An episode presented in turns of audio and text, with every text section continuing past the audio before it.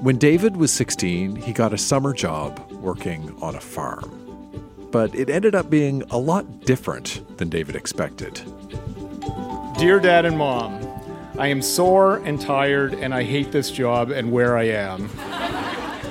We worked from 8 a.m. to 10 p.m. Monday and from 8 a.m. to 7 p.m. Tuesday because the hay was too wet to bale. I hope it rains all summer. I don't know how long I'll last. Probably I won't ever wake up tomorrow. Even with Dad's insults, I wish I was home. Thank you. That's David reading a letter to his parents. I'm Dan Meisner, and this is Grown-Ups Read Things They Wrote as Kids. How are you doing? It is very nice to see you. This is a show where we go back in time to remember the good, the bad, and the awkward parts of growing up. This time, recorded live in Toronto, we have a surprisingly steamy makeout session, a short story about the human reproductive system, and some important boundaries with TV star Dean Cain. This stuff is weird, it is wonderful, and it is worth celebrating. So think about who you were when you were a kid, and stick around.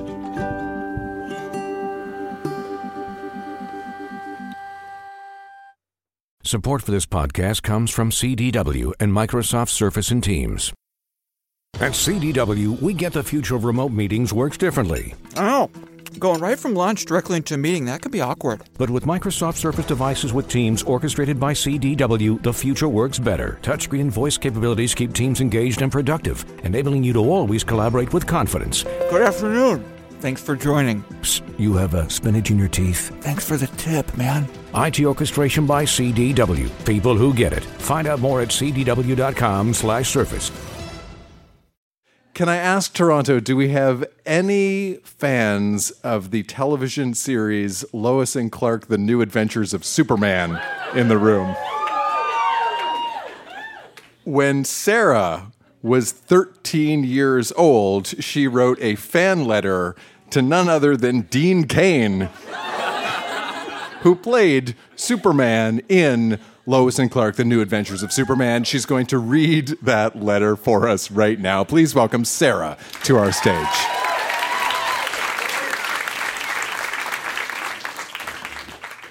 Dear Dean Cain, my name is Sarah, and I am 13 years old.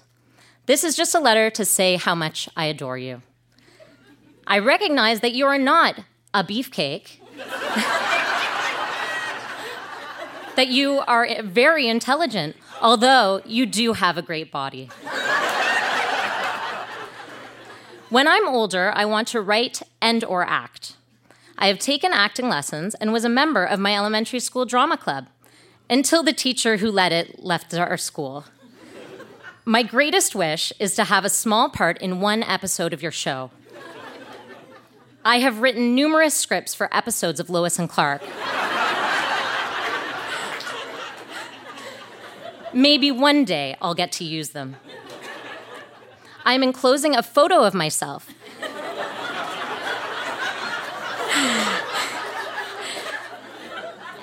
And maybe whoever is reading this could pass it on to whoever does the casting. Of course, I wouldn't have to be paid. This would be my dream come true. I would get there myself if you could somehow get me a part. I am 14 in July and about 5'1" and almost 100 pounds. I could play any role you threw at me, except I have a problem with nudity.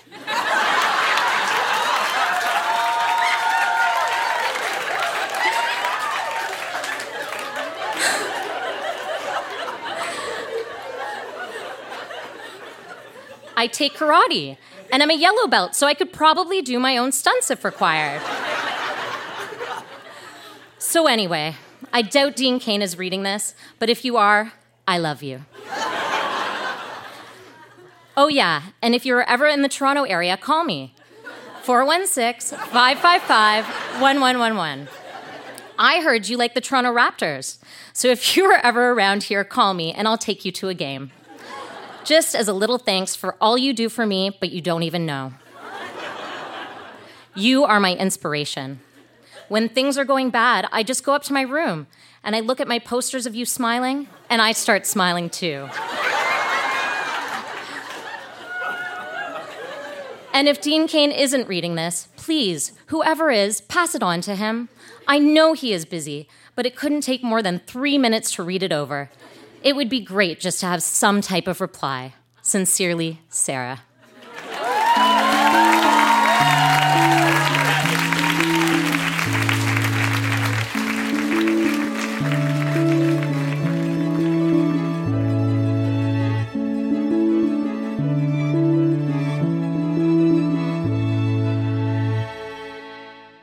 Growing up is a series of firsts. That's part of why it can be so awkward. All kinds of experiences are brand new.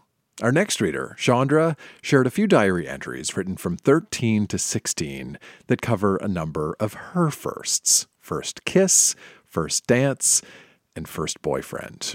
Now, a quick heads up, Chandra uses a cuss word in her diary, which we do not bleep. There's your heads up. Here's Chandra. June 25th, 1998. Yesterday was the last day of grade 8 and a graduation dance. I had a blast. Before, I've always waited for boys to ask me to dance, which never happened. But when My Heart Will Go On from Titanic came on, I figured it's now or never and asked Travis to dance. He said yes. I don't like him, but I felt like dancing with him. It was weird at first because I've never done it before. The song seemed to take forever.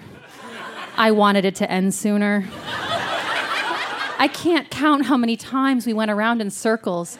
His hands were hot and seemed to burn into my back. I'm glad I was so brave. I didn't know I had the guts. It's kind of like the time I went to Canada's Wonderland for electives and went on Drop Zone twice within 2 hours. Now I have no regrets. November 6, 1999. Dear JJ, what's the name of my diary? What I'm worried about is that I've never had a boyfriend, never been kissed, or anything. I don't know why I'm not attractive to guys. Girls always tell me how gorgeous I am and stuff, but guys aren't exactly falling all over themselves for me. I don't understand. I'll probably go through all of high school without a boyfriend. I just don't know how to act around them. Enough of that. Melinda invited me to a party tonight. Mom and Dad had a discussion about me and parties. Mom said I could go, well, Dad said no. Then they had a fight and came to the conclusion that I could go to parties when I'm 16 and face the consequences of drugs, alcohol, and sex. In a way, I'm sort of happy and relieved. I can accept that. I wonder if I'll ever find a guy, someone who respects me. I guess I'll have to see. November 21st, 2000, age 16. Dear JJ, wow, a long time is gone. First, it looks like Jordan and I are hooking up, but nothing's happened yet. We first started talking at a party last September. I was scared. He got my phone number and called me, but I didn't like talking to him. I was scared shitless of him. I took a different route to class so I could avoid him. Then I decided to give him a chance, and then I started to like him. He's so cute. I just want to hug him.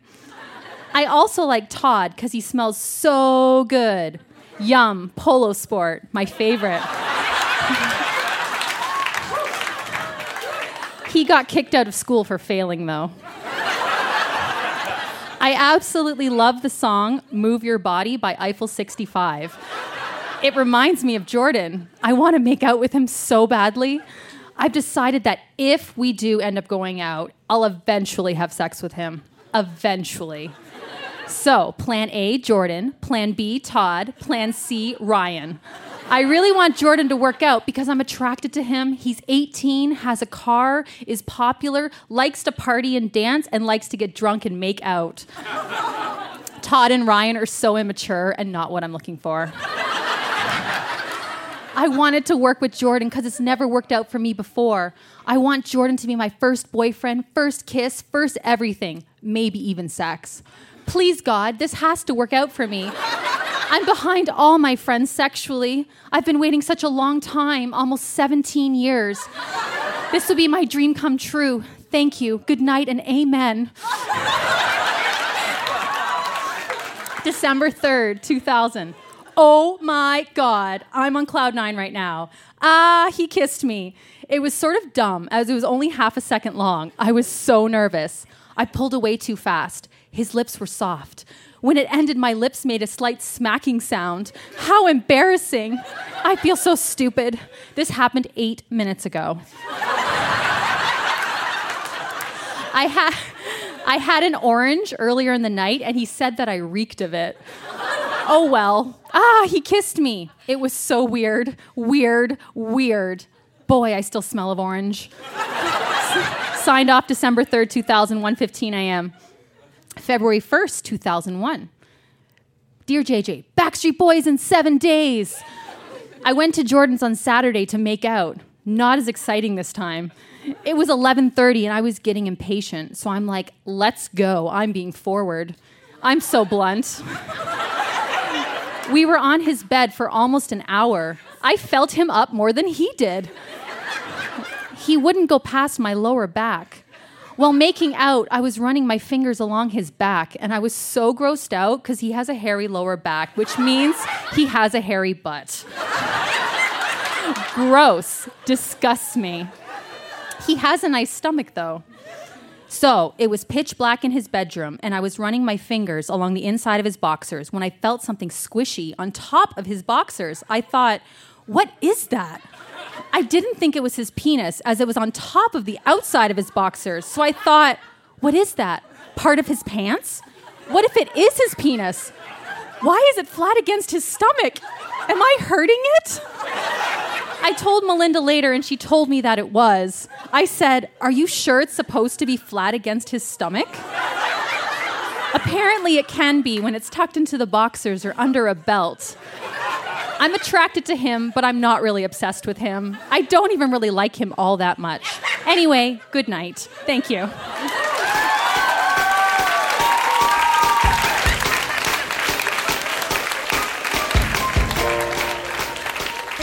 Chandra, ladies and gentlemen, good night and amen.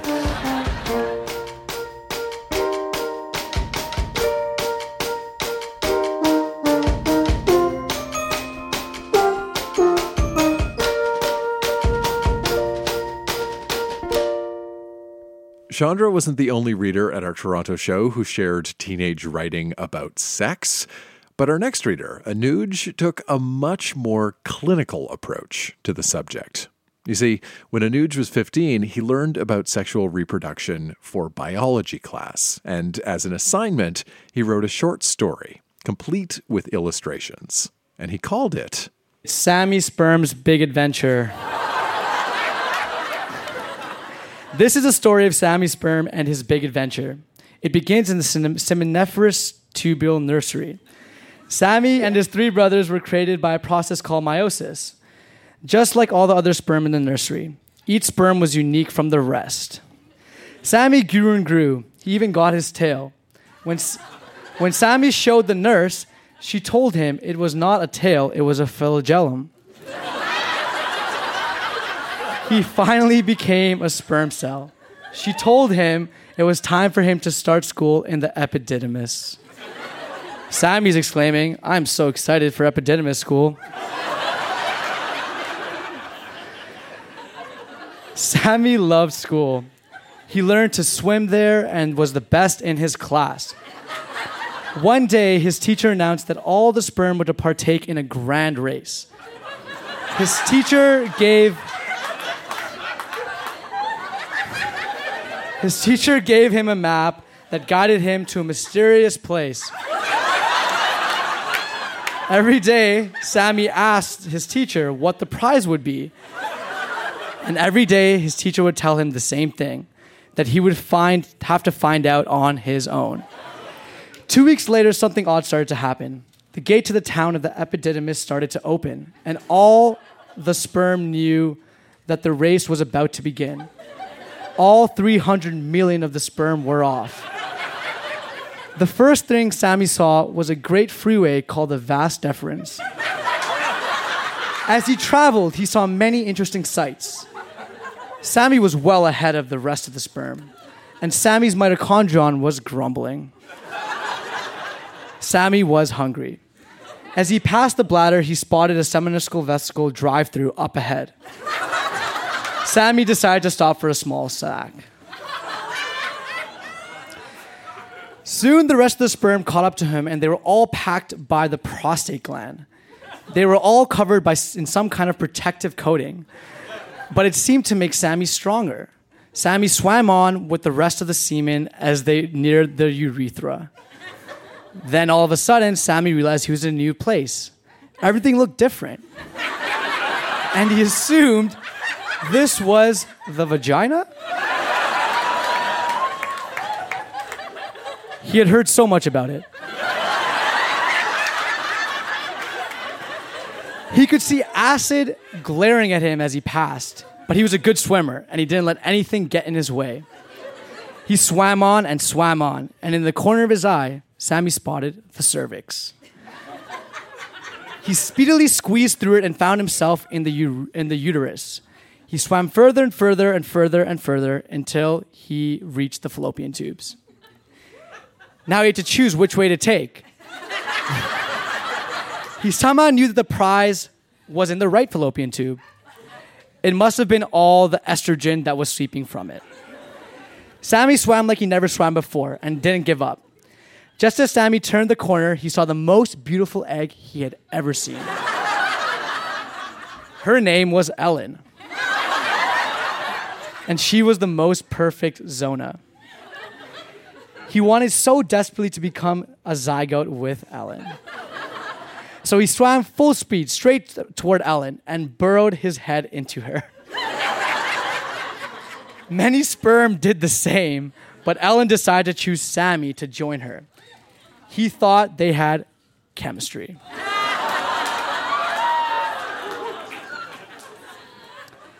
The two cells mixed up their chromosomes and became a whole new cell. Slowly but surely, they traveled down to the rich and nutritious lands of the endometrium, where they decided to spend their honeymoon for 9 months. Months passed from a small zygote divided into many, many more cells until there were millions and millions of cells that made up a baby. Soon, it was time for the baby to leave the same way the sperm had entered. ... through the vagina. The end.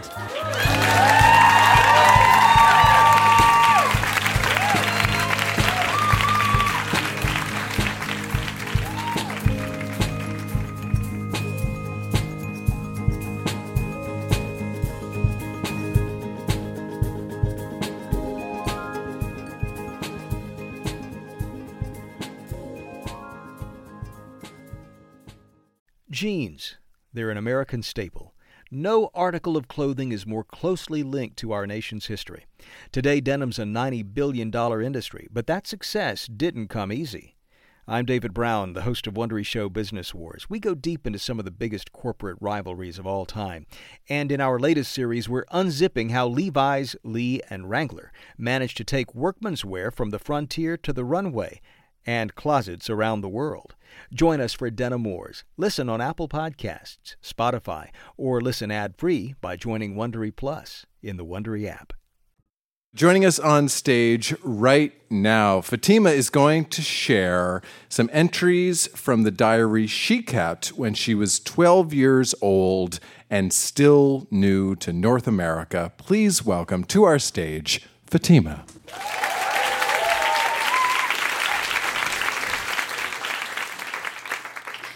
This is my private journal. Nobody's allowed to see it. A journal is like a diary, only different. I put only special occasions in it while you write every day in a diary. Please ask me before you enter. I may let you. Fatima, the dream princess. April 11, 2001, Wednesday. Dear Journal, today, Sandra came over to do math. We talked about school and laughed so much that we had a stomach ache. She asked me to borrow my book and I let her. I had a nice day. Afsha Khala, which means aunt, sent me and cousins some necklaces and bracelets from Pakistan. A vase, also my cousin, wrote a note saying he liked his presents. It was nice to hear from them. On Friday, Popo, which also means aunt, will come to pick me up. This time my spring break is here. I hope I have fun. I am planning to bug Papa about a pizza or McDonald's. I really want that. I never realized everyday life can be so special. So much fun. People in school think I am a quiet person. They have not heard me babble yet. Graduation plus IVA test is coming near. I can't wait to hear my score. I'll write again. Fatima, love of life. Again, April 11, 2001, Wednesday. Dear Journal, I forgot to tell you. Something really funny happened. Was it hysterical? Oh, yeah. You bet it was. It happened like this. On Wednesdays, we have gym, so we were going to gym. When we got there, we found out we will be jumping over a rod.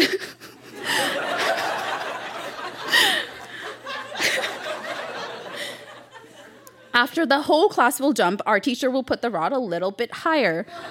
I was nervous I wouldn't be able to do it, but as I saw other people do it, I tried and did it. I did it after it was taken up 3 more times, but when they put it up 1 more time, I was nervous. It was pretty high. Melissa said, "You can do it. I know you can." So we decided to do it. I looked at the rod from far away as I chanted, "I can do it" in my head. Then I ran toward it, not thinking about falling, and as I reached the rod, I stopped with a halt, put my hands on my face, and said, "I can't do it." Fatima, dare to live.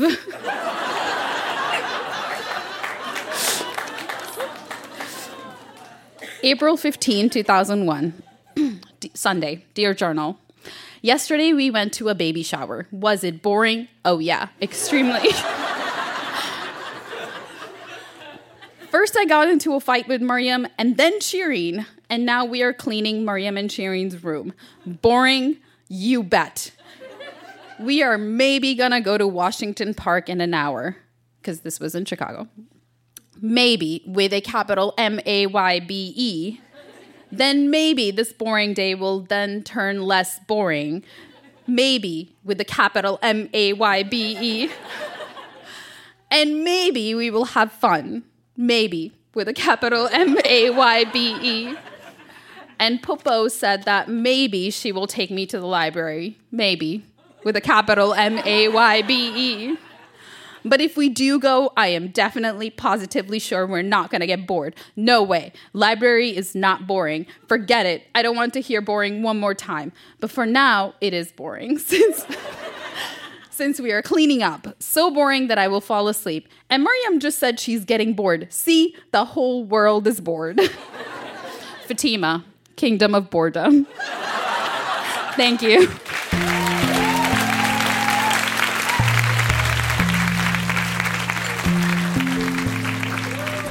Fatima, the Dream Princess, ladies and gentlemen.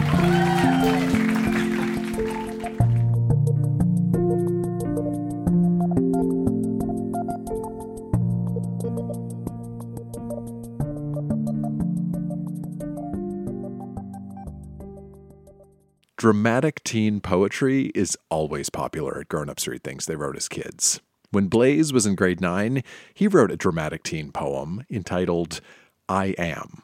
Now, what you need to know about this poem is that after Blaze wrote it, he submitted it to his class yearbook for publication. Now, the good news is that they published it, but the bad news is they did not credit Blaze at all. We're going to hear some pretty egregious copyright infringement read directly from the original yearbook. Please welcome Blaze to our stage.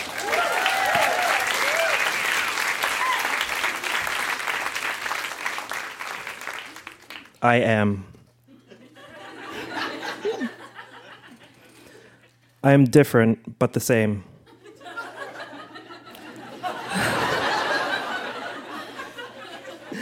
I'm human, but much more than just that. I'm like a bird. Not above everybody else, but among the rest of my kind. I'm like waves roaming back and forth among the earth. I'm like a fire going where I will, and moving freely without restraint. I'm like a great wind blowing over surfaces and changing what I will.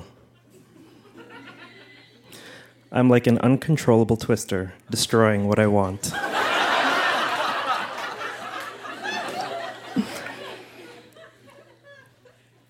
I'm like a cloud, and the rain is my rage. And when it builds up to a point of uncontrolled fury, I release my rain. I'm like a rainbow. Each color a different mood. I'm all colors, all moods, all brightness. Untamed, I am human. Thank you.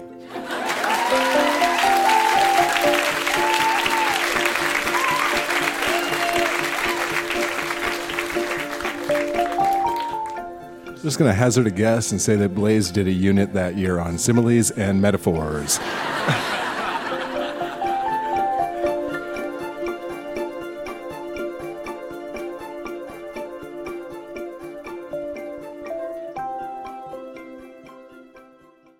When Rachel was in grade 8, she kept a diary, and at her Toronto show, she shared a few excerpts. Please welcome Rachel back to our stage. A quick heads up, Rachel's diary includes some cuss words, which we do not bleep. October 30th, 2000. Shit! A rash that looks like a sunburn? It's happening, and I won't have a long enough life to blossom into the beautiful swan. I'm talking... Okay. I can't tell, Mom. We don't have a doctor. I think I have TSS. That's toxic shock syndrome, in case you don't know.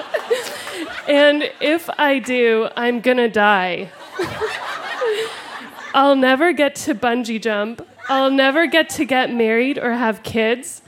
I'll never get to be an author or make a difference. I won't be remembered. I did nothing of importance during my short life, and I'm too young. Why me? Well, the rash isn't visible because I stopped scratching, but I'd better make a will. I'm still itchy on my legs. Bye, till love do us part.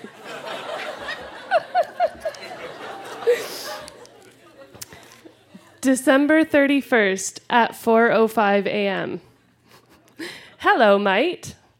I was talking to some guy that I met in a chat room named Luke on MSN Messenger service, and he asked me my bra size, and he said, any girl who doesn't answer isn't cool.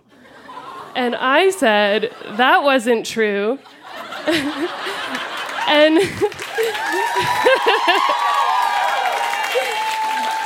And he said it would make them prude.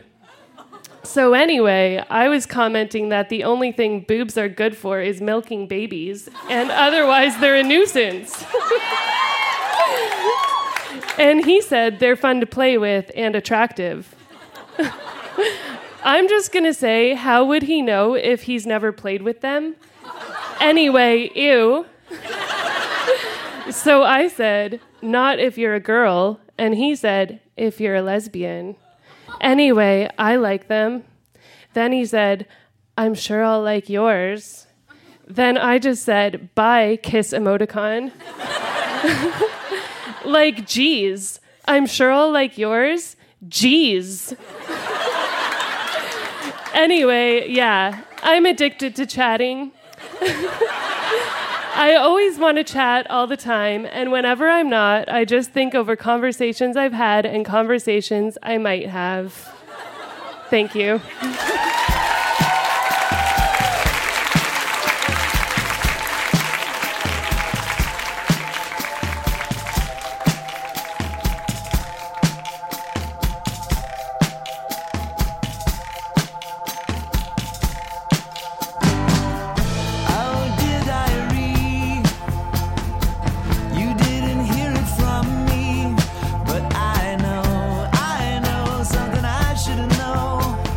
You're the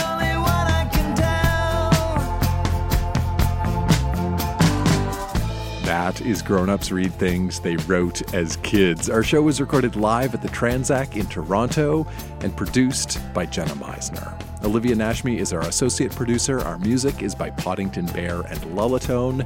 And our closing theme is Oh Dear Diary by Sloan. Now that you've heard grown-ups read things they wrote as kids, why not watch, too? You can see videos of every reader at our Toronto show on YouTube.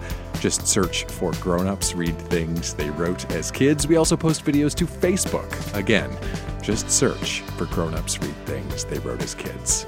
I'm Dan Meisner. Thanks for listening.